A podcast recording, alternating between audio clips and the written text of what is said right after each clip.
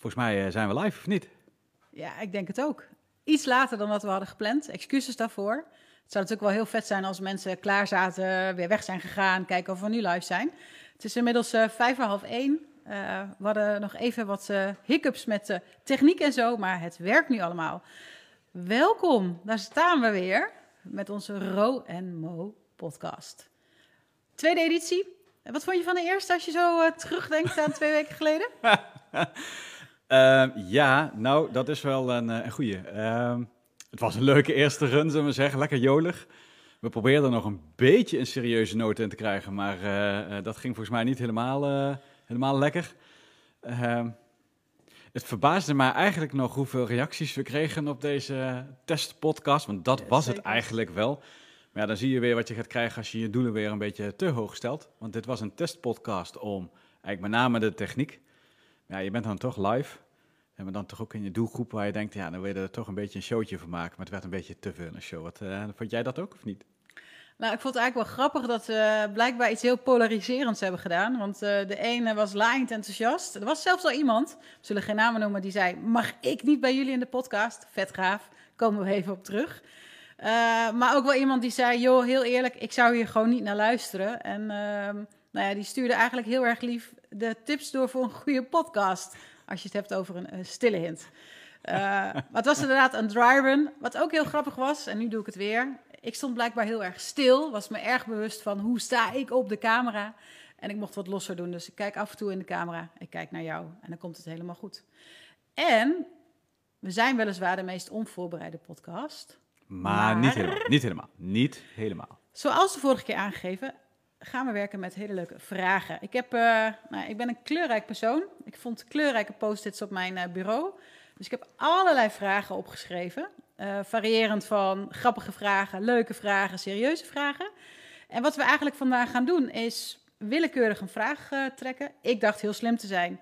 Ik weet op welk briefje ik welke vraag heb geschreven. ik heb geen idee meer wat erop staat. Ja. Dus we laten ons verrassen. En daarmee gaan we gewoon een gezellig uur vullen. Ik heb er zin in.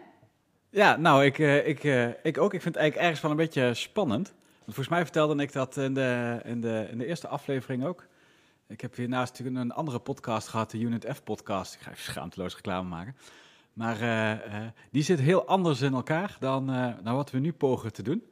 En ik moet je eerlijkheidshalve bekennen dat ik wel een klein beetje out of my comfort zone voel.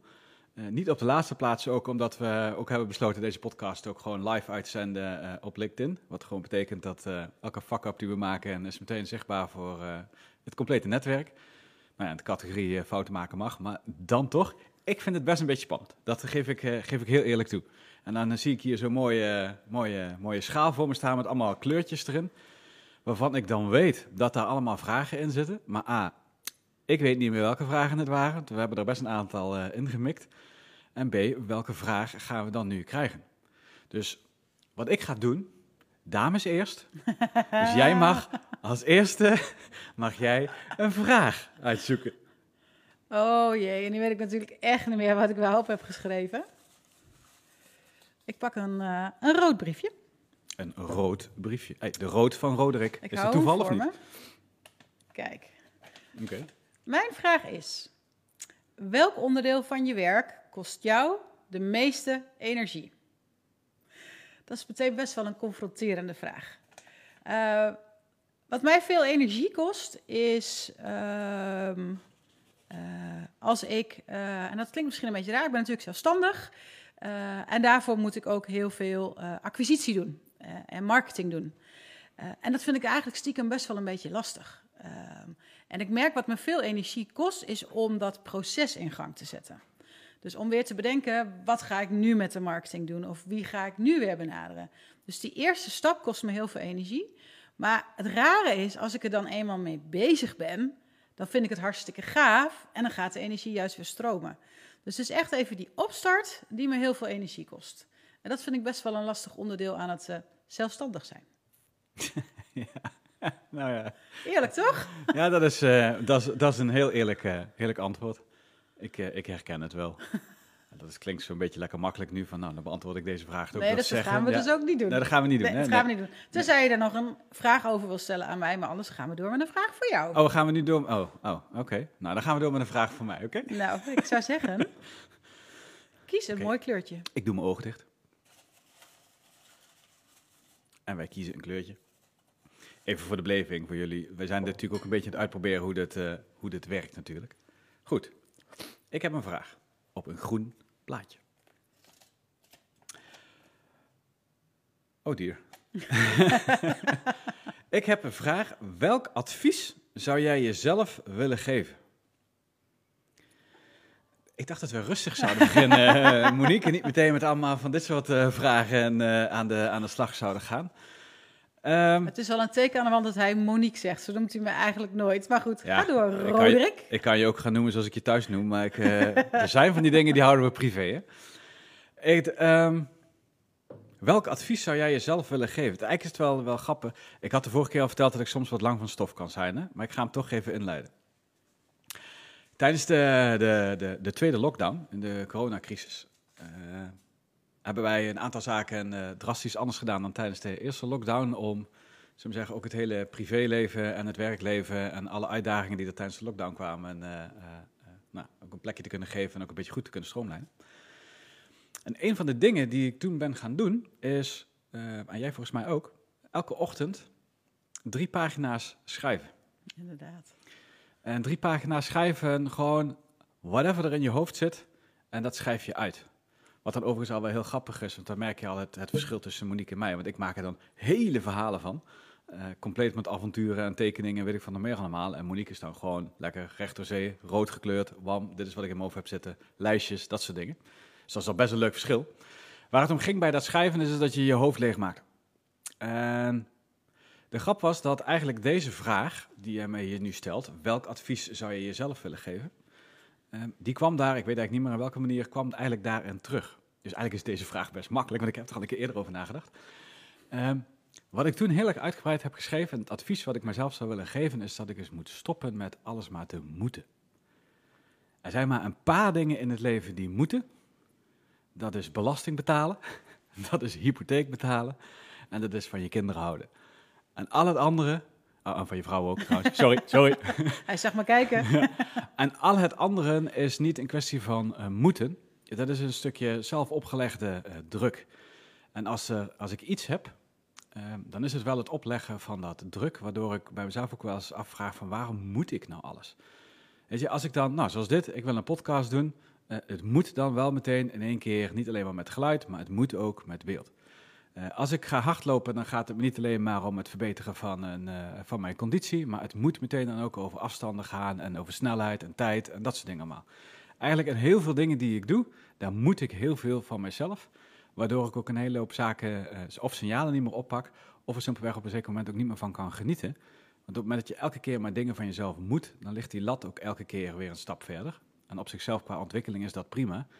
Maar als je elke keer de lat uh, verlegt op het moment dat je denkt dat je hem gehaald hebt, ga je hem dus per definitie nooit halen. En dat kan op een gegeven moment enorm uh, demotiverend werken. En uh, dus terug naar de vraag, welk advies zou ik mijzelf willen geven? Dan is dat echt wel het advies van moet eens wat minder. Je mag van alles, maar je moet niks. Ja, interessant antwoord. En het, het, het, grappige is, dit komt ook heel vaak terug als we natuurlijk een mensje coachen. Dan is het ook vaak een themaatje, ik moet zoveel van mezelf. Uh, waardoor je niet meer tot rust komt, niet meer kan ontspannen. Uh, en toch vraag ik me ook af, wanneer brengt moeten je wel iets?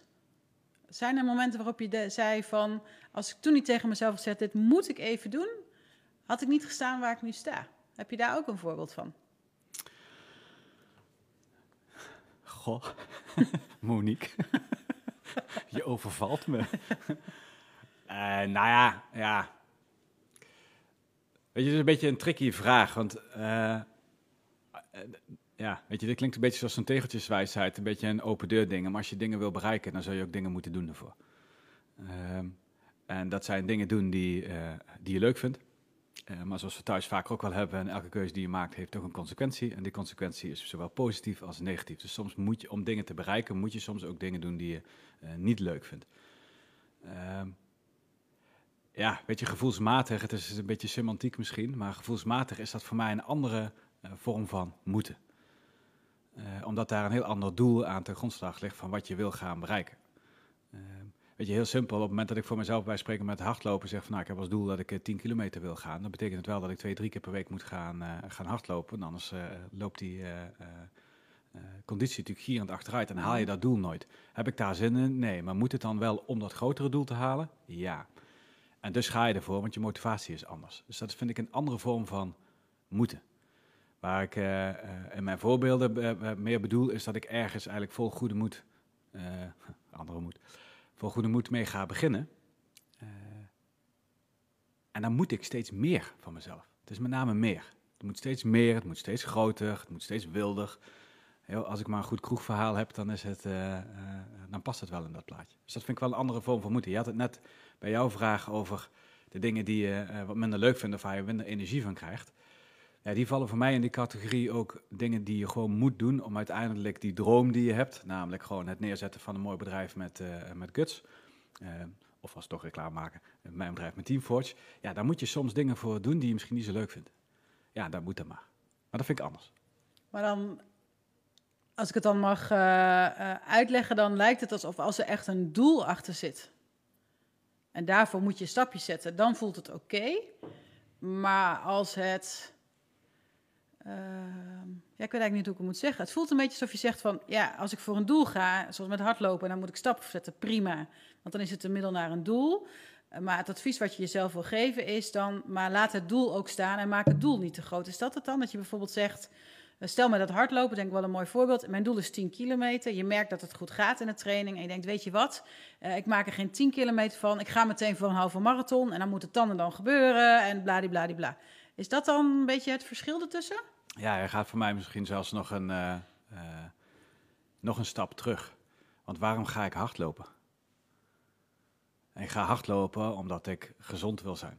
Omdat ik nou, een goede conditie wil hebben uh, dat heb ik altijd al gewild, maar de afgelopen twee jaar uh, hebben we natuurlijk met z'n allen wel gemerkt dat, uh, hoe belangrijk een goede conditie hebben is.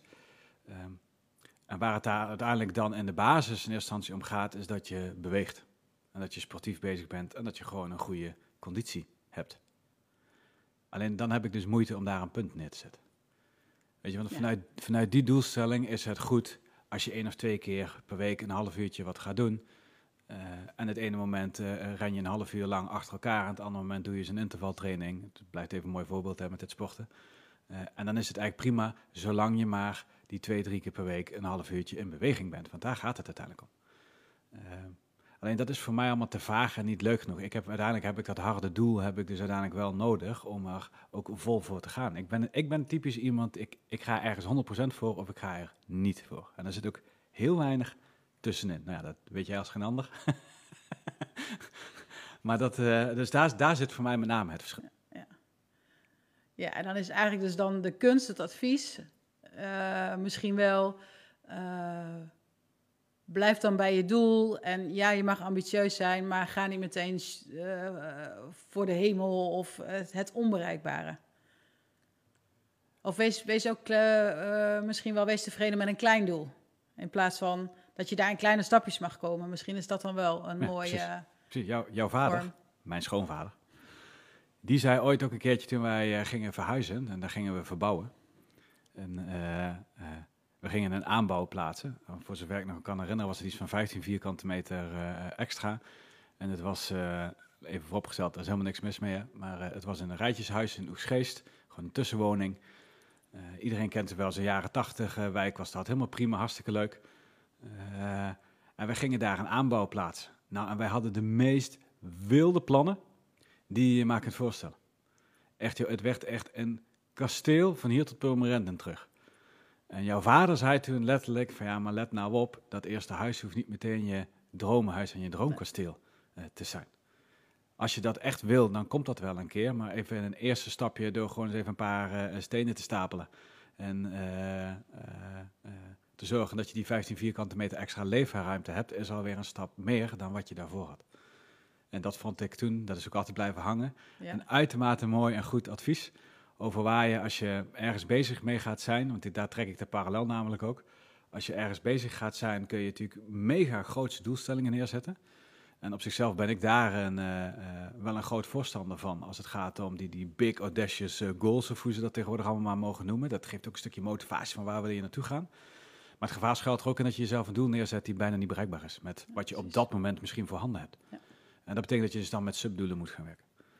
En dat, ja, dus dat is eigenlijk wel grappig hoe we nu ineens op doelstellingen en dat soort dingen komen vanuit, ja. vanuit de vraag welk advies geef je. ja. Leuk. Leuk. Ja, ik wil dat even dus, begrijpen. Heel ja, goed. Heel, goed. heel goed. Mag ik dit briefje nou, mag ik dit boven mijn bed hangen, dit briefje of niet? Nee, want ze gaan straks, want we gaan natuurlijk nooit alle vragen vandaag beantwoorden. Niet? Dus dit oh. briefje gaat gewoon weer in de pot. Oké, heel goed. En uh, wie weet, als jij dan in onze volgende podcast komt, krijg je ook dat briefje. Maar er zitten er aardig wat in. Ja. En uh, er komen er vast nog wel wat bij. Uh, dus hij gaat gewoon weer terug. Maar voor nu mag hij blijven liggen, want okay, twee keer dezelfde vraag is natuurlijk niet leuk. Kijk, heel goed. Nou, dan mag jij weer een, een briefje pakken. Trekken. Zou jij hem omhoog willen houden? Dat oh ja, dat, het, dat, dat wil ik wel. Dat vind jij wel leuk, hè? Ik ga voor roze. Een meisjeskleur. Een meisjeskleur, even lekker stereotypen. Eens even kijken. Als je iets uit je leven over mocht doen, wat zou dat dan zijn? Uh, wil ik dit weten? Als ik iets over zou mogen doen, wat zou dat dan zijn? Goh, dat is best wel een, uh, een uh, mooie vraag. Ik iets over moet. Het kan natuurlijk ook iets zijn wat heel leuk is. Het hoeft natuurlijk niet meteen iets te zijn wat je anders zou doen. Nee, dat is eigenlijk wel een heel leuk. Hè? Dus je bent al heel snel geneigd om... anders, uh, maar overdoen kan natuurlijk ook zijn. Dat wil ik nog een keer doen. Um, nou, misschien ook wel overdoen. Als ik terugdenk aan, um, uh, aan hoe wij gestart zijn met werken... en uh, als ik dat vergelijk met mensen die nu starten met werken... Wat ik dan over zou willen doen is die start en ik zou daar veel meer van willen genieten. Uh, op dat moment uh, heb je relatief weinig kosten, heb je hoge inkomsten. En wat ik over zou willen doen is dat ik veel meer was gaan reizen. Uh, ik vind het eigenlijk heel erg jammer dat ik in die fase van mijn leven, toen ik nog geen kinderen had, dat ik voor mijn gevoel zo weinig van de wereld heb gezien. Ja, we hebben een hele gave reis naar Thailand gemaakt, onze huwelijksreis. We hebben ons duikbrevet gehaald. We zijn gaan duiken in Egypte. We zijn naar Amerika uh, geweest. We zijn in Amerika geweest. Je bent na je studie nog naar Mexico uh, geweest. Ja, maar toch denk ik als ik dan wel eens verhalen hoor van mensen die zeggen... waar wij suf met de Twingo naar Frankrijk gingen, wat ook heel leuk was... en we gingen naar Toscane, denk ik, shit, waarom hebben we toen niet vaker het vliegtuig gepakt... En hebben we toen echt zo'n mooie verre reis gemaakt. Want ja. financieel kon dat gewoon. Uh, en nog belangrijker, met kinderen voelen wij ons in ieder geval toch soms wel wat meer gebonden. Uh, en nu we zelfstandig zijn, is financieel ook gewoon, uh, gewoon wel iets om rekening mee te houden. en dan denk ik, ja, als ik dat over zou mogen doen, dan zou het dat zijn. Dan zou ik dan nog meer, dan misschien wel andere keuzes hebben gemaakt door nog meer te genieten van wat ik op dat moment had. En waarom, zou je, waarom hebben we die, die, die keuze toen dan niet gemaakt? Ik denk dat ik toen heel erg ook met mijn carrière en zo bezig was. In de zin van, het moest altijd maar meer, sneller, uh, promotie maken, minder lang vakantie nemen. Misschien ook wel een beetje in die tijdsgeest, dat weet ik niet. Ja. Dat dat misschien ook wel iets is meer van de generatie nu die uh, aan het werken is. We hebben het er eigenlijk ook nooit op die manier zo toen over gehad. Ja, we hadden graag in het buitenland gewerkt, maar dat hebben we uiteindelijk niet gedaan. Dus misschien dat dat het ook wel was. Want dat zag ik natuurlijk mensen ook doen. En dan reisden ze daar heel erg veel. Ja. Uh, dus met name dat meer van de wereld. Ik denk, ja, waarom hebben we dat niet gedaan? Ik denk dat we toen met te veel andere dingen bezig waren. Kan het ook een stukje sociale druk of verwachtingen zijn geweest die er eigenlijk waren? Je bent klaar met je studie, dus nu moet je ook maar uh, nou, je broek zelf mogen houden en uh, start met je leven. Een beetje dat idee? Ja, misschien wel. Hoewel ik het ook nooit als een soort van restrictie heb gevoeld op dat moment. Nee. maar misschien wel, ik heb geen idee. Nee. Ja. Nou, dat dus. Ja, leuk. Ja, nou ja, nou ja ik, ik, ik, denk dat we... Ik, ik, ik herken het niet. Ik herken het gewoon weer. Grappig, is toch leuk? leuk. Maar uh, je zou bijna denken dat we getrouwd zijn. Maar uh, uh, ik, ik, herken het wel. In, in de zin dat ik... Uh, ik weet nog dat ik mijn, mijn ouders zeiden toen ik klaar was met de studie... zou je niet een half jaartje of een jaar naar Spanje willen. Weet je, volgens mij was dat toen de tijd was het hip en happening... om er een jaartje tussenuit te gaan naar Spanje.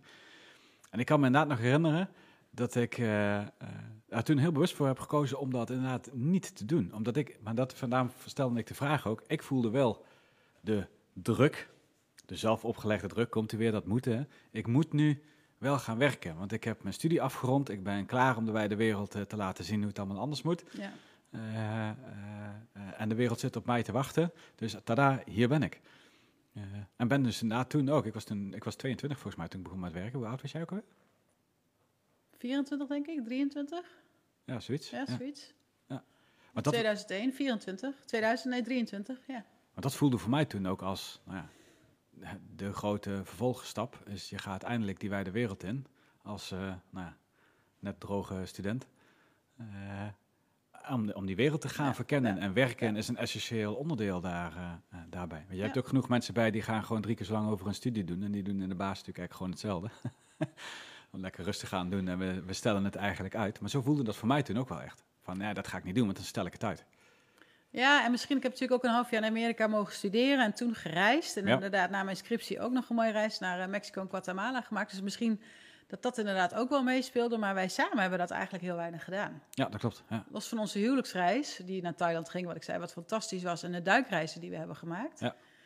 Uh, maar waren we, denk, waren we toch met andere dingen bezig? Ja, dat, soms integreert je dan van, hé, hey, waarom heb ik dat toen niet gedaan? En dan kan ik met een soort van jaloezie kijken naar hoe mensen dat nu doen. Dan denk ik, oh ja, wat, wat goed dat je dat nu doet. Zo. Ja, en toch zie je wel heel veel, uh, nou, nu mogen wij dat zeggen, de jongere generatie. Oh. die, die, die worstelt ook met dat soort dingen. Het valt mij best wel op dat uh, ook de jongere generatie steeds jonger wordt op, vanaf het moment dat ze gaan werken. Mm -hmm. In mijn tijd, ik heb in de tijd toen HBO gedaan, was sowieso was de gemiddelde leeftijd van een afgestudeerde HBO was sowieso wat lager dan de gemiddelde leeftijd van een universitair geschoolde. Uh, dat had allerlei diverse redenen, in ieder geval zeker in onze studentenstad Maastricht, waar het echt een fantastische studentenstad was. Maar ja, dat had ook consequenties, zullen we zeggen, voor sommigen, dat het allemaal ietsjes langer duurde. maar die, die, ze worden steeds jonger. En ze worden steeds jonger, stappen ze al in, de, in, in die grote boze, boze wereld. Ehm, en dan trek ik er misschien ergens naar een lijn toe wat, wat de bedoeling was van de vraag. Maar dan zie je dus ook dat alle strubbelingen en dat soort dingen allemaal ook op steeds jongere leeftijd uh, gaan komen. Mensen gaan op zo jong al beginnen met werken. Uh, waardoor ze op een gegeven moment al met een 30ste, 31ste al met een half burn-out uh, thuis zitten. En dan moet het echte leven eigenlijk nog gaan beginnen ongeveer. Dus ik, ik, ik ja, het valt mij wel op dat wij op dat vlak daar niet de enige in zijn, maar dat het wel met de volgende generatie eigenlijk steeds jonger wordt. Dat mensen die keuzes, diezelfde soort keuzes maken als wat wij toen de tijd hebben gedaan. Ja. Dat, uh, nou, ja, interessant. Grappig, leuk hè? Ik zou zeggen... Uh, oh ja, nu ben ik weer aan de beurt. Pak weer een mooi briefje. Ik had nu een groene. Maken de kleurtjes nog wat uit eigenlijk voor de type vraag of niet? Nee, ik geloof Weet je, Monique, Monique, heeft ze, Monique heeft ze geschreven. Dus, nee, nee, nou, maakt niks uit. Anders is het niet leesbaar. Nou, dan gaan we nu voor een gele. ga ik voor deze. Ik hoop dat het die ene vraag is Oh is het Nee, dat is hem niet. Er zit ergens een vraag in, wat is je favoriete boek? En eigenlijk wil ik die, want dan kan ik even schaamteloos zeggen... tuurlijk, mijn eigen boek, Team Ability. Uh, uh, uh, maar dat mag niet. een vraag beantwoorden die niet gesteld is. Dat is te makkelijk. Sorry, sorry. Ze is streng, hè? Doet ze thuis ook. Ehm, de vraag is, waar zie jij jezelf over tien jaar? Joh. thuis? nee, weet ik niet. Ik, ik uh... Weet je dat ik dat oprecht niet weet? En dat ik daar ook heel oprecht bij durf te zeggen, en dat vind ik ook helemaal niet erg. Dat ik, uh, als ik kijk naar mijn, mijn cv, dan ben ik ongeveer elke drie, vier jaar van job gehopt. Kunnen van alles en nog wat van vinden. Maar dat, dat is nou eenmaal zo. Ik heb heel veel keukens gezien van allerlei diverse bedrijven. En dat beviel me prima. En ik merk dat mijn, mijn ja, wat er op mijn pad komt en wat ik reet interessant vind en waar ik op een gegeven moment ook echt de motivatie voor weet te vinden, daar ga ik vol voor. En nou ja, dat kan het ene moment ik zijn het andere moment ei. Om hem toch een beetje structuur te geven. Ehm, er zit wel degelijk wel een rode draad in. En die rode draad is natuurlijk wel hetgeen wat ik met, uh, uh, Team Forge uiteindelijk ben opgestart.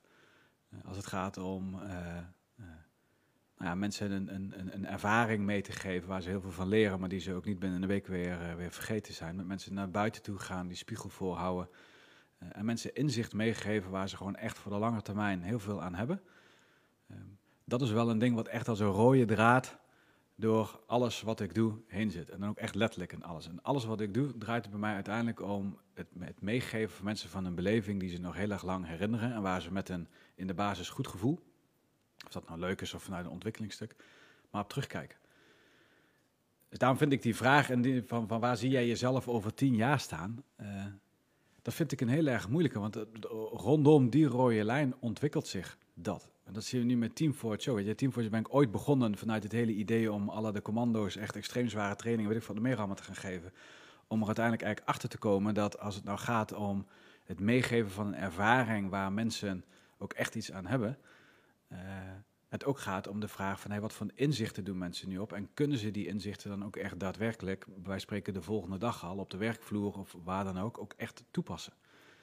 Uh, toen kwam ik erachter dat uh, nou, weet je, dat soort zware trainingen is leuk voor erbij. Uh, maar dat het daar niet in, essentie om draait. omdat het er wel om draait dat met dat buitenstuk, dat we ze dat, dat spiegelen, dat gedrag kunnen laten zien. Dus dat, dat evolueert. En nu zit ik in een fase waarin we die, die extremiteit stiekem toch wel weer een beetje aan het, uh, aan het opzoeken zijn. Uh, daar heb ik nog niks over gepubliceerd, maar dat is een van de pijlers voor het komend jaar vanuit de strategie. Dat we meer met de 24-hour challenge gaan doen. maar dat kan zomaar zijn dat ik over twee, drie jaar zeg van nou, dat is heel mooi geweest, dat is heel erg leuk. Maar ik verleg de focus nu. Wat ik wel uh, uh, grappig vind om dan aan je te horen, want bij de eerste vraag hadden we het heel erg over moeten. Mm -hmm. Maar dat, zijn dan, dat is dan blijkbaar bij een, dat heb je dan niet zozeer bij een lange termijn doel, als ik jou dan hoor. Dus het moeten zit dan veel meer op de dingen die je vandaag of morgen kan doen. Maar zit niet in, joh, ik zet een stip op de horizon en daar moet ik over tien jaar van mezelf staan. Nee, maar voor, ik, een goede, leuke observatie, dank je. Dat zou ik mijn werk voor Ja, zou je werk voor moeten maken. Ja, dan kun je best wat verdienen. Nee, ik denk, weet je, dat is, dat is, ik, ja, het is een leuke observatie. Maar ik denk dat dat ook wel komt omdat uh, bij zo'n vraag als over tien jaar, daar komt mijn mega gele energiekop naar boven. Die gewoon overal mogelijkheden in ziet en uh, voor heel veel dingen heel snel te pochen is. Ehm, ik vind het voor mijzelf al een hele openbaring dat ik er wel achter ben gekomen dat er zo'n rode draad doorheen zit. Die wel zegt van ja, maar ik wil mensen een ervaring meegeven waar ze nog lang van na kunnen genieten. Want dat is echt wel een rode draad. Door, door uiteindelijk alles wat ik vanaf dag één in mijn carrière tot aan de dag van vandaag doe, draait uiteindelijk wel om het feit ik wil mensen een ervaring meegeven. Mm -hmm. um, Zo'n eerdere vraag over welke van, van dat moeten. Um, dat zijn veel meer de, zeg maar, de, de, de, de dingen die ik doe vanuit zo'n rode energie. Van we gaan ervoor en we zetten hele concrete doelen. Weet je, en iemand een ervaring meegeven is natuurlijk een heel erg mooie, lekker ontzettende containerbegrip uh, ambitie. Uh, maar wat het dan precies inhoudt, daar geeft dat geen antwoord op. Terwijl 10 kilometer gaan hardlopen, dat is heel concreet. Dus ja. daar zit, dus daar zit voor mij wel het verschil Mooi. Wat dan natuurlijk meteen leuk duidelijk maakt waarom dat zo'n kleuren zo leuk zijn. Ander onderwerp. Ander onderwerp. Oh, ja. Oké dan. Ik ga weer even van camera switchen. Hoppakee. Helemaal goed. Jij bent aan de beurt. Ik hou even de, even de schaal kijken. omhoog. We hebben nog geen blauwe gehad. We hebben nog geen blauwe gehad? Nee, dus oh. we gaan voor blauw. Oké. Okay.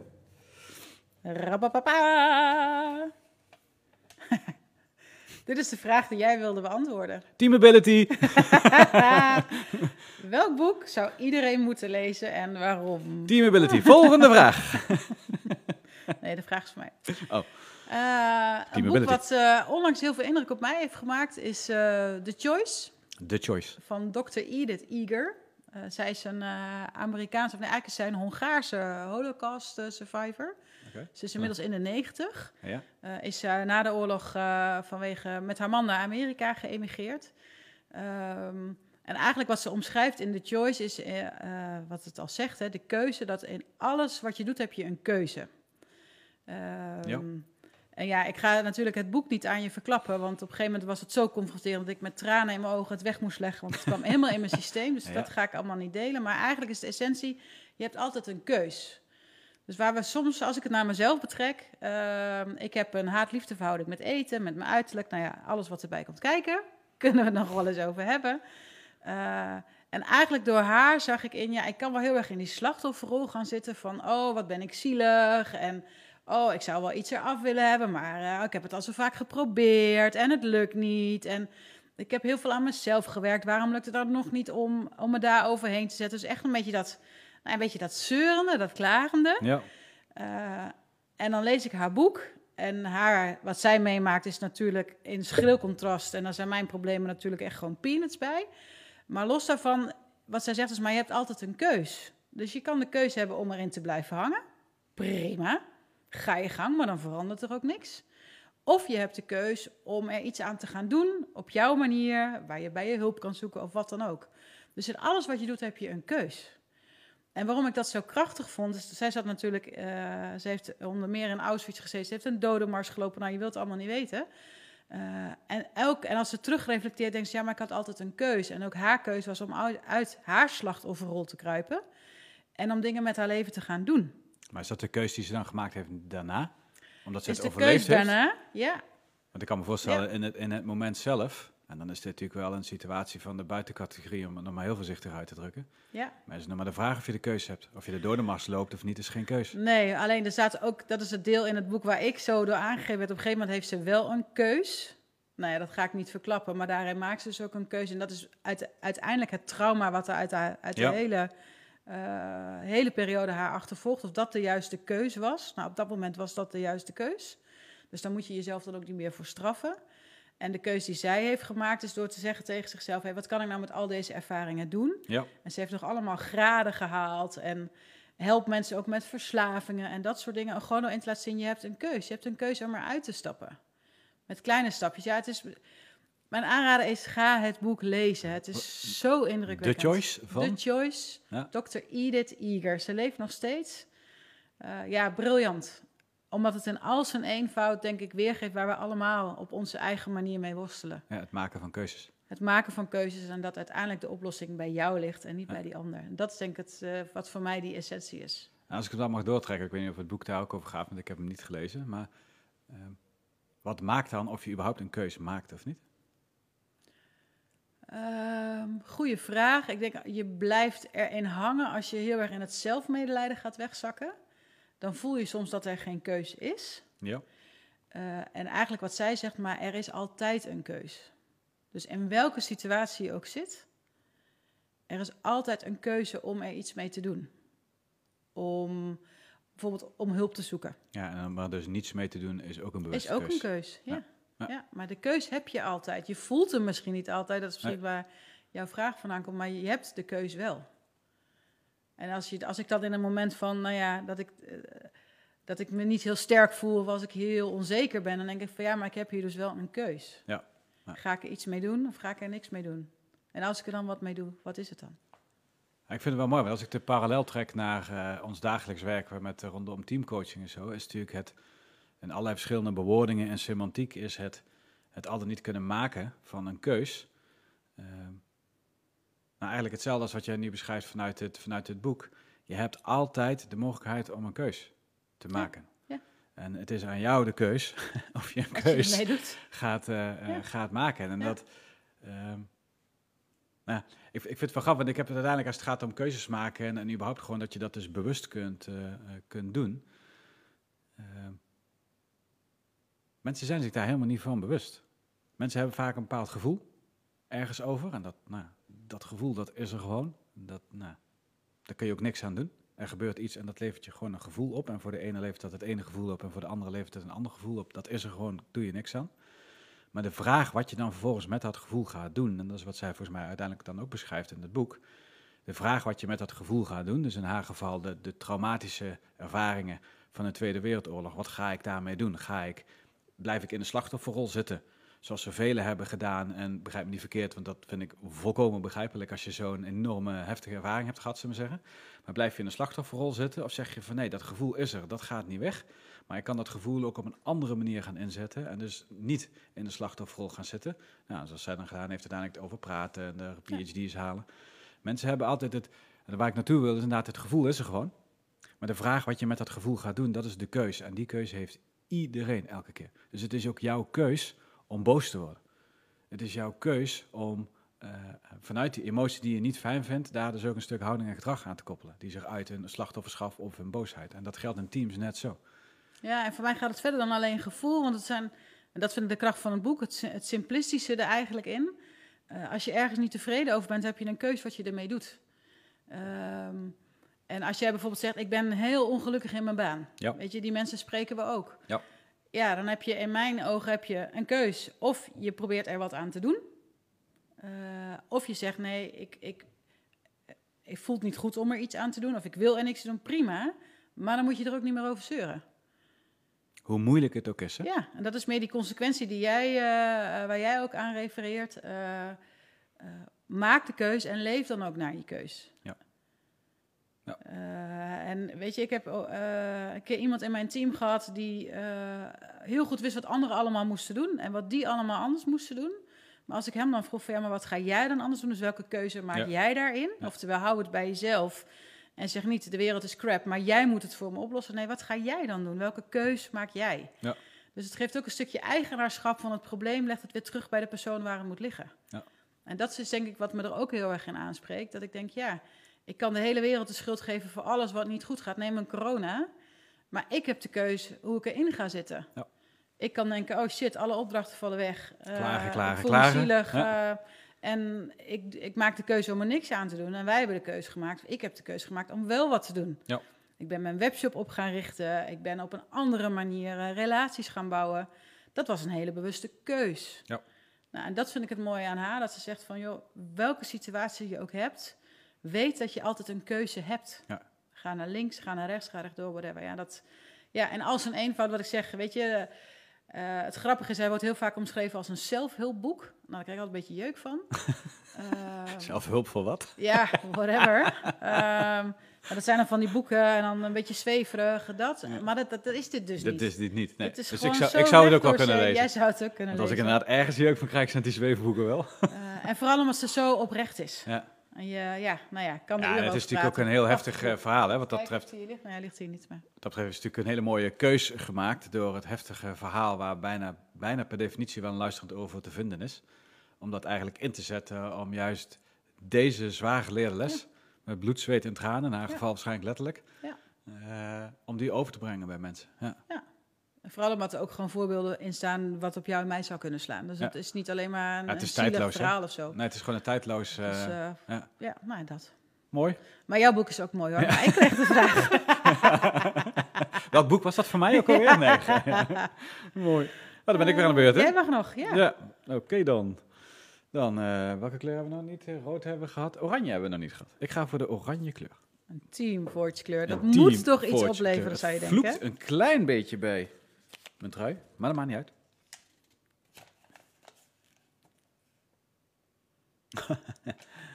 Waar ben jij het meest trots op en waarom? Op mijn gezin. Op mijn gezin, dat wij uh, na al die tijd nog steeds bij elkaar zijn.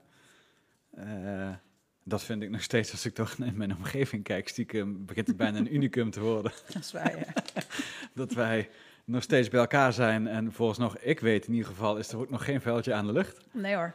Uh, ik ben trots op de kinderen die we hebben. Ik ben trots op de ontwikkeling die zij uh, doorgaan. Uh, de trots op, nou, vanuit ons perspectief, alle ellende en uitdagingen die we over ons heen krijgen met het zelfstandig ondernemerschap, de corona van de afgelopen twee jaar. nou, alles eromheen en nog steeds voor elkaar weten te cheffen en dat wij gewoon hier staan dat we deze podcast aan het opnemen zijn, dat we onze eigen kantoorruimte hebben, dat we gewoon. Um, ik denk dat het belangrijkste is waar ik het meest trots op ben, is, is het feit dat we gewoon altijd onszelf zijn gebleven en ons eigen pad hebben gekozen. En niet altijd maar lopen te luisteren naar wat anderen zeggen. Uh, met in het bijzonder, en dat bedoel ik niet respectloos uh, met wat ouders er zo allemaal uh, vinden. Maar gewoon tegen de stroom in durven zwemmen en je eigen route vinden. En ja, daar ben ik eigenlijk wel het meest het meest trots op. Dat ik op dat vlak ook een, een vrouw en een gezin heb, uh, heb getroffen. Nou, het gezin hebben we dan zelf gemaakt. Maar uh, een vrouw heb getroffen die eigenlijk op dezelfde manier uh, in het leven staat, volgens mij. En waar we eigenlijk op dat vlak in de goede zin des woords het slechtste bij elkaar naar boven weten te halen. Ja, daar ben ik gewoon heel trots op. En dat vind ik gewoon fantastisch. En daarvan hoop ik dat dat nog jarenlang zo door blijft gaan. Want de effecten daarvan zijn natuurlijk ook het, het effect daarvan is dat, ik een bedrijf, dat, dat we jaren geleden de keuze hebben kunnen maken om uh, uh, dat ik zelfstandig ben gegaan. Dat we een paar jaar daarna de keuze hebben kunnen maken dat jij diezelfde stap ging maken. Dat ik een paar jaar geleden het boek heb geschreven, uh, wat zeker voor een gele rakker natuurlijk een ontzettende lastige klus is om dat afgerond te krijgen. Want hij moet daar heel veel rood en blauw in doen, wat ongeveer tegenovergesteld is van geel. Ja, dat kan alleen maar omdat die basis, waar ik zo trots op ben, zo goed op op orde is. Ja. daar, nou dat is, dat, daar, daar ben ik het meest trots op. Ja. Amen. Amen. ja, weet je, als ik... De grap is dat, dat ik laatst... geen amen, hè? nee, nou, de, de, grap is dat ik laatst een, een, een boek las. Ook het was een ander boek, dan ga ik niet de vraag van, van Monique herhalen vanuit mijn antwoord. Maar dat is een boek dat heet Green On. En dat is een boek van een, van een partij waarmee wij vanuit Team Force heel veel mee, mee samenwerken. Dat zijn oud, oud-commando's. En die hadden een hoofdstuk in hun boek, en die trof mij wel. Is dat een van de belangrijkste elementen om succesvol uiteindelijk te kunnen zijn, is dat je zorgt dat de thuisfront op orde is. En zij leggen dat natuurlijk ook uit, initieel even natuurlijk vanuit het feit dat als ze op missie toe gaan, dan moet je niet bezig zijn met de vraag of de brandverzekering en dat soort dingen allemaal uh, wel op orde is thuis, want dat leidt af. En dat kan bij ja. natuurlijk vergaande gevolgen hebben. Maar de metafoor kun je wel doortrekken. Kun je wel doortrekken naar het feit dat als jij de basis op orde hebt, dan kun je ongeveer de hele wereld aan. Nou, als je dan terug hebt naar die vraag trots, ja, die basis die uh, met alle nodige uitdagingen en slommeringen en vragen die we soms ook nog wel hebben, maar die basis is gewoon op orde. Dus ja, dat geeft je een wereldsgevoel. ja. Cool. Daar word je trots van. Nou, ik zie het aan je. Misschien zien jullie het ook wel, hij is helemaal aan het stralen. Ja. Zullen we allebei nog één vraag doen? Zullen we er gewoon nog één doen? En dan uh, zijn we denk ik ook bijna door tijd heen. Dus ik ga er nog eentje pakken. Ja, oh, dan moet ik de kom natuurlijk uh, omhoog houden. We hebben twee oh. kleuren geel, is je misschien nog niet opgevallen. Oh nee. jij donker of lichtgeel? Ik denk dat ik donker heb dan. Pak ik een lichte. Oeh. Leuk hoor, al die kleurtjes. Wat is jouw mooiste zakelijke succes? Goh. Het is toch makkelijker om vragen te verzinnen dan om ze te beantwoorden. Um, ja, ik denk waar ik het meest trots op ben, um, is dat als ik uh, achteraf terugkrijg, dat ik voor mensen echt het verschil heb kunnen maken door hun te coachen. Want als ik zelf nadenk, oh, wat is nou eigenlijk coachen? Nou ja, uh, is dat voor mij in ieder geval heel erg mensen helpen om eigenlijk wat ze zelf al wel weten en wat ze voelen, om daar ook echt iets mee te gaan doen. Dus je, uh, ik zie mensen vaak worstelen van welke kant wil ik op, wat wil ik nou doen. Maar stiekem weten ze het vaak wel zelf, maar durven ze het nog niet aan te raken of zo. Of, of durven ze het ja. nog niet uit te spreken. Uh, en dan doe ik een coachtraject met iemand. En uh, ik vergelijk wel eens uh, met een, een kraamverzorgster. die komt je dan de eerste, wat is het, vijf dagen helpen met je baby. En dan, en dan is ze weg. Succes. Of hij, maar meestal is het een dame, denk ik. En die moet zich toch ook wel eens afvragen: goh, hoe zou het nou zoveel jaar na dato nou met al die babytjes zijn die ik nou ja, in die eerste vijf cruciale dagen van hun leven heb begeleid? Nou, zo, zo denk ik ook wel eens als coach ben je natuurlijk heel nieuwsgierig. Nou, leuk, we hebben al die sessies gehad, we zijn goed uit elkaar gegaan, maar welk verschil heb ik dan nou echt voor iemand kunnen maken? Nou, en er zijn voor mij twee hele mooie zakelijke successen daarin. Uh, eentje was van, uh, van iemand die heel erg worstelde met de rol moeder en carrière. Die eigenlijk tot het inzicht kwam dat ze het liefste vijf dagen werkte en niet wat de norm oplegde, drie of vier dagen. Uh, met als inzicht wat we samen hadden, nou, als jij daar ook de leukste moeder van wordt, dan moet je het vooral uh, doen. Nou, er komt nu iemand binnenlopen. Hoi. We zijn aan het opnemen, dus mag kan je straks terugkomen? Dit is gewoon live, dus is gewoon grappig. nee, maakt niet uit. Ja. Ja, dan krijg je, uh, dat, uh, dat gebeurt dan tijdens een live show. Als je niet ja, op. Uh, krijg je nooit bezoek van. Als je, nee, krijg je nooit bezoek. Nee. Maar goed, die was dus aan het worstelen met haar rol als moeder. En dat we dus zeiden, nou, misschien ben je wel de beste moeder als jij gewoon vijf dagen per week werkt. En daar zat ook nog een droom onder, namelijk dat ze altijd spijt had gehad dat ze de studie geneeskunde niet had gedaan. Dus ze was de eerste keer uitgeloot, had besloten wat anders te doen, maar er was een stemmetje in haar wat zei, maar dit is, als ik nou heb over mijn droom, is dat mijn droom.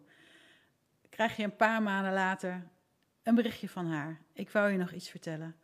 Ik heb me ingeschreven voor de studie geneeskunde. Ik ben ingelood en ik ben nu gewoon mijn master daarvoor aan het halen. Kippenvel. Hoe oud was ze? Uh, midden 30. Midden 30, ja. Kinderen, alles, rattenplan en vaart gewoon naar eigen koers. Fantastisch, denk ja. ik. Dat is toch... En als iemand dan ook zegt, en dat verschil heb jij mede voor mij kunnen maken, ja, heel erg gaaf. Of als je onverwachts een berichtje van iemand krijgt, uh, die mij een spraakberichtje stuurt en die zegt van, joh, uh, ik heb er nog zoveel aan gehad. Ik wil je even laten weten dat ik vandaag zo'n goede dag had. Mede op basis van wat wij toen besproken hebben, ben ik dat en dat gaan doen. Ik voel me nu zo goed, het gaat zoveel beter. Wauw. Ja, dat zijn mooie zakelijke successen. En uh, wie daar voor mij ook bovenuit steekt, was iemand in mijn team. Ehm, die een keer dus in mijn team zat, die op het randje van omvallen stond. Uh, die omval, omviel net nadat ik had ingegeven, maar ik was net te laat. En ik heb mezelf daar altijd een soort van schuldig over goed van shit, zie je wel, maar ik was net te laat. En dat diezelfde persoon in kwestie dan aan mij teruggeeft, maar je was helemaal niet te laat. Want dat ik de ruimte kreeg om daar weer met mezelf aan de slag te gaan. En de steun die je me daarin hebt geboden, heeft mij nu een ander mens gemaakt. En daar heb ik nog elke dag zoveel aan. Ja, weet je, dat zijn de mooiste zakelijke successen. Als je gewoon het verschil voor iemand kan maken. Want daardoor ben ik het werk gaan doen. Ja, ja, ja daar kan ik dan heel blij van worden. Ja, ik merk het. ja, leuk. Leuk. Is dat? Ja. Grappig, joh. Ja. ja. Zo leer je nog eens wat. ja. ja, mooi. Ja, ik weet, zou niet weten wat ik hier nog verder over vragen. Dus dat ga ik, ook, uh, ga ik ook niet ik doen. Ik zeg, uh, pak jij jouw laatste briefje van vandaag? Mijn laatste briefje van vandaag? Ik zit even te kijken, wat voor kleurtje ga ik doen? Hmm, hmm, hmm. Kom, we gaan, dan gaan we toch nog eindigen met een teamvoortje oranje. Heel Doe het goed. gewoon. Doe het gewoon. Ik hoop dat het de vraag is waar je op wacht. Nou, dat was die vraag van het boek. Oh ja, die had ik wel. Oké. Wie heeft dit geschreven? Wat is betekent geluk voor jou? Wat is slash betekent geluk voor ja, jou? die slash die staat... Ja, nee, die slash die staat hier niet. Ik leg het graag toe, zoals je weet. Oh, heb jij hem geschreven? Ja! Oh, ja, zou ik niet verwachten. Ja. Goh, had je een makkelijke vraag kunnen verzinnen? Het is wel een mooie afsluitende, toch? Een moeilijke vraag. Wat een moeilijke vraag. Wat betekent geluk voor jou? Ja. Ik vind dat een hele moeilijke vraag om, uh, om te beantwoorden, eigenlijk. Want het betekent zo ontzettend veel. Maar ik denk, ja, joh. Ik, ik denk dat geluk uiteindelijk draait om, om nou, datgene uiteindelijk te kunnen doen in je leven waar het voor jou in de kern uiteindelijk om gaat. Ja, weet je, dan kom je toch al heel erg snel ook wel echt op het niveau van zeg maar, de, de, de liefde ervaren, die gewoon tot het diep in je ziel gaat, zeg maar zeggen. Dus, dus ja, weet je, wat is, wat is geluk voor jou? Ja, weet je, als ik met de kinderen speel, uh, en ik heb daar de rust voor, dan ervaar ik dat echt als een enorm gelukzalig moment. En nou, dat is hetzelfde als ik met jou ook, als we gewoon lekker met z'n tweeën zijn, dan, uh, dan ervaar je dat als een gelukzalig moment. En dat is volgens mij het moment waarop je nou, dat meest wezenlijke waar je als mens behoefte aan hebt, en dat is de liefde, die ervaar je dan, of je dat nou kunt uitdrukken of niet. Dus ja, terug naar de vraag, ik denk dat dat, dat, is, dat is wat betekent geluk voor mij, is dat je dat kan ervaren. En dat, uh, dat, dat uit zich in allerlei verschillende vormen, weet je, de, de, de, de liefde die je voelt vanuit je huwelijk en vanuit je gezin. Uh, is toch een ander huwelijk, nou, of een ander huwelijk, dat hoop ik niet, is een andere vorm dan nou, je had het net over, dan trots over? Als, weet je, als, als, als klanten terugkomen uh, met vervolgvragen of je kunt vervolgsessies op gaan doen, dan voelt dat ook als een gelukzalig moment. Want dan heb je daar, je hebt daar iets bereikt. Wat je zelf net ook al zei. Je hebt daar iets bereikt en daar ben je trots op. Uh, en je merkt dan ook, zeker als er herhalingsvragen gaat komen, dan ga je ook een bepaalde nou, verwantschap ga je voelen met zo'n klant. Ik, daar zit voor mij ook wel een stukje geluk in, want kennelijk ben je geslaagd in de opzet die, die je voor ogen had. Dus ja, ik vind het een hele moeilijke vraag om, om, om eigenlijk in woorden uh, uh, zo uit te drukken. Daar heb ik nog toch nog wel even een half uurtje voor nodig, minimaal, om heel goed over na te denken. En dan toch tegen elk protocol in, maar het is toch ook, de, de O voor onverwachts. Hè? Wat betekent geluk voor jou dan? ik vind eigenlijk dat je het wel heel treffend omschrijft. Nou, dank je. Nou, dit was dan het eind van de podcast. nee, maar ik denk inderdaad uh, uh, dat het misschien wel iets uh, ongrijpbaars is. En dat je het pas weet op het moment dat je het ervaart. en het zit hem inderdaad in de kleine dingen. Ehm, ons zoontje van tien, een echt knuffelbeertje. Ja, als die ochtends even lekker tegen me aankruipt, geluksmomentje. Niet voor mij, want dan is er voor mij geen plek. nee. um, maar ook ehm, eh, inderdaad een dag met jou op stap gaan. Uh, even lekker samen dingen doen. Of uh, we kunnen van die momenten hebben dat we echt even helemaal doorslaan en hele rare dingen doen. Maar daar vinden we elkaar dan ook in.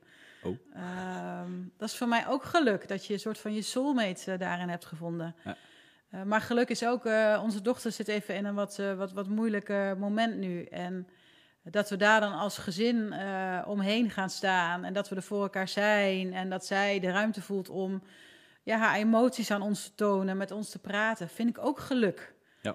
Uh, dat mijn beide ouders nog leven, is, ook, geluk. Ja. Uh, dat de band met mijn zus beter wordt, geluk. Ja, dat het zakelijk weer vanuit corona-stuk weer een stuk beter gaat, is ook geluk. Ook geluk. even met een vriendinnetje bellen, ook geluk. Ja. Um, ja. Dus ik geloof er wel in dat dat ook de momentjes zijn die je dan zelf op een bepaalde manier ook kan creëren. Uh, uh, en dingen die, die op je gebeuren. En misschien is het ook wel um, de mogelijkheid om het geluk erin te zien. Dus zeg maar ook te waarderen wat je hebt. En dat is denk ik wel, als je kijkt naar uh, ons hele zakelijke bestaan, weet je. De, en dan komt hij weer toch dat financiële, maar weet je, de bankrekening was geloof me, beter gevuld toen we allebei nog geen loondienst waren. maar als je me dan vraagt, ben je daar dan gelukkiger van? Nou, het gaf me rust. Financiële rust met Financiële rust. En dat is heel prettig. Ehm, maar die kleine momentjes waar ik nu het geluk in ervaar, dus, dus weet je, uh, dat, dat, we toch een dag samen iets kunnen doen, of dat, we de, dat ik er voor mijn kinderen kan zijn, omdat ik daar die flexibiliteit in heb, je, daar zit dan toch het geluk in. Ja. Dus het zijn eigenlijk die momenten die, je, nou ja, die je inderdaad niet, die niet kan kopen, uh, maar die wel heel waardevol zijn. Ja, dan wordt het toch een beetje zweverig. Ja, wel hè. Weet je, de grap is ook dat ik, uh, dan haal ik hem weer even lekker van zweverig en uh, weg. Ik, ik heb altijd best wel een beetje, ik, ik vind het altijd hele moeilijke vragen.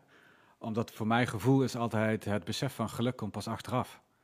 Ja, dat is een mooie het pas achteraf, als je met je kinderen speelt, dan is dat het moment en dat is gewoon leuk. En, je, en, en eigenlijk ga je gewoon mee in die flow die daar op dat moment ontstaat. En pas achteraf, als je even naar het toilet gaat, bij wijze van spreken, dan in één keer ervaar je dat als een gelukzalig moment. Ja, mooi. En, en uh, uh, nou, dat is hetzelfde, weet je, vanuit corona, dat we er als Team Forge en als Guts nog steeds gewoon zijn. Dat we er gewoon weer lekker aan de, aan de weg gaan timmeren zijn en weer aan het opbouwen zijn. En naast de reguliere ondernemerschapszorgen uh, gewoon wel weer verder kunnen gaan. En eigenlijk bij wijze van spreken het faillissementsgevoel niet meer boven ons uh, hoofd hebben hangen. Dat is een besef wat we nu hebben. Het, maar als je me dit een jaar geleden had gevraagd, had ik het op zijn zacht gezegd niet als een gelukzalig moment ervaren dat ik een eigen bedrijf had, uh, zullen we zeggen. Dus ik vind dat altijd een hele moeilijke. Ik, ik, ik, denk ook wel oprecht ook wel dat de. de ik denk dat je echt nauwelijks tot niet kunt praten over wat, is, wat betekent geluk. Dat kan niet, want het is iets wat je pas achteraf ervaart. Dat zei ik net ook al. En misschien moet ik het daar nog gewoon lekker bij laten. misschien wel, ja.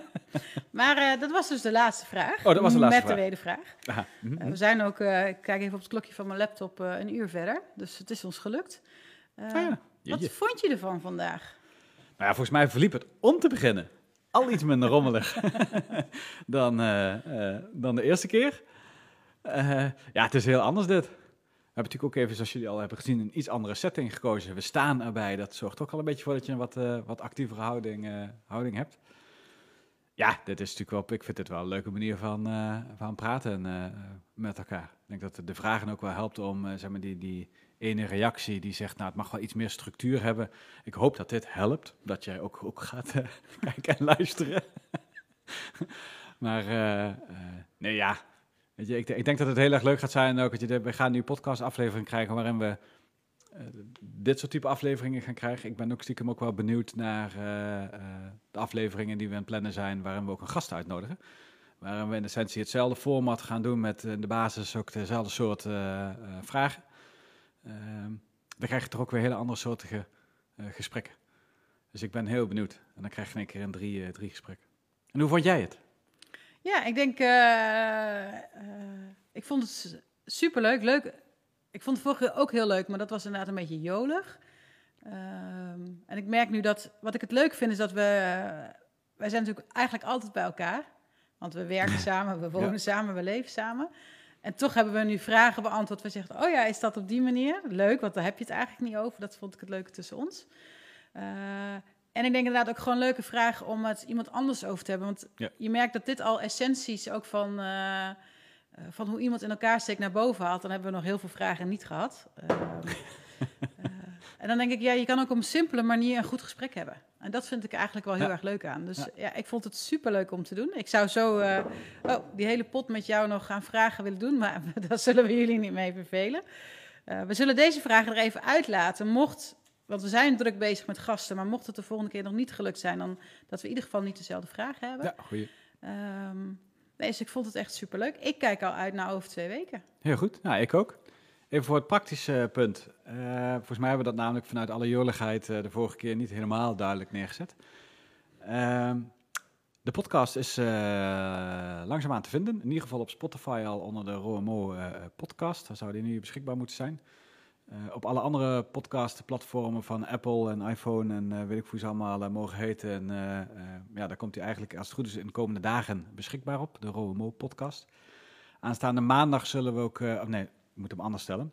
We hebben op vrijdagmiddag altijd, nou ja, grofweg ergens tussen 12 en 1. Nee, we streven in naar 12 uur. Hebben we de podcast opname. En die opname, nou ja, zoals je dat hier nu op LinkedIn hebt, die zenden we ook live uit op LinkedIn. We hebben vandaag ook even, dat hebben jullie misschien niet in de gaten gehad, ofwel, maar ook even een testje gedaan hoe dat werkt met, als we hem ook streamen naar, naar YouTube. Dus dan is de opname zelf als live te volgen nou, zoals je al zag, als het dan live gaat, dan kan er in één keer iemand binnenkomen lopen. Die, en volgens mij kwam die de, de, de gas en de, de meetstanden opmeten. meetstanden opmeten. Ja, dat kan dan gebeuren, dat is leuk. En dan is het de bedoeling dat deze podcast, zodra de livestream voorbij is, dan staat die uiterlijk de maandag na de opname, vrijdag, staat die online via de verschillende kanalen. En dit is dan specifiek inderdaad voor de oproep voor deze specifieke livestream die op is genomen vandaag op vrijdag 28 januari.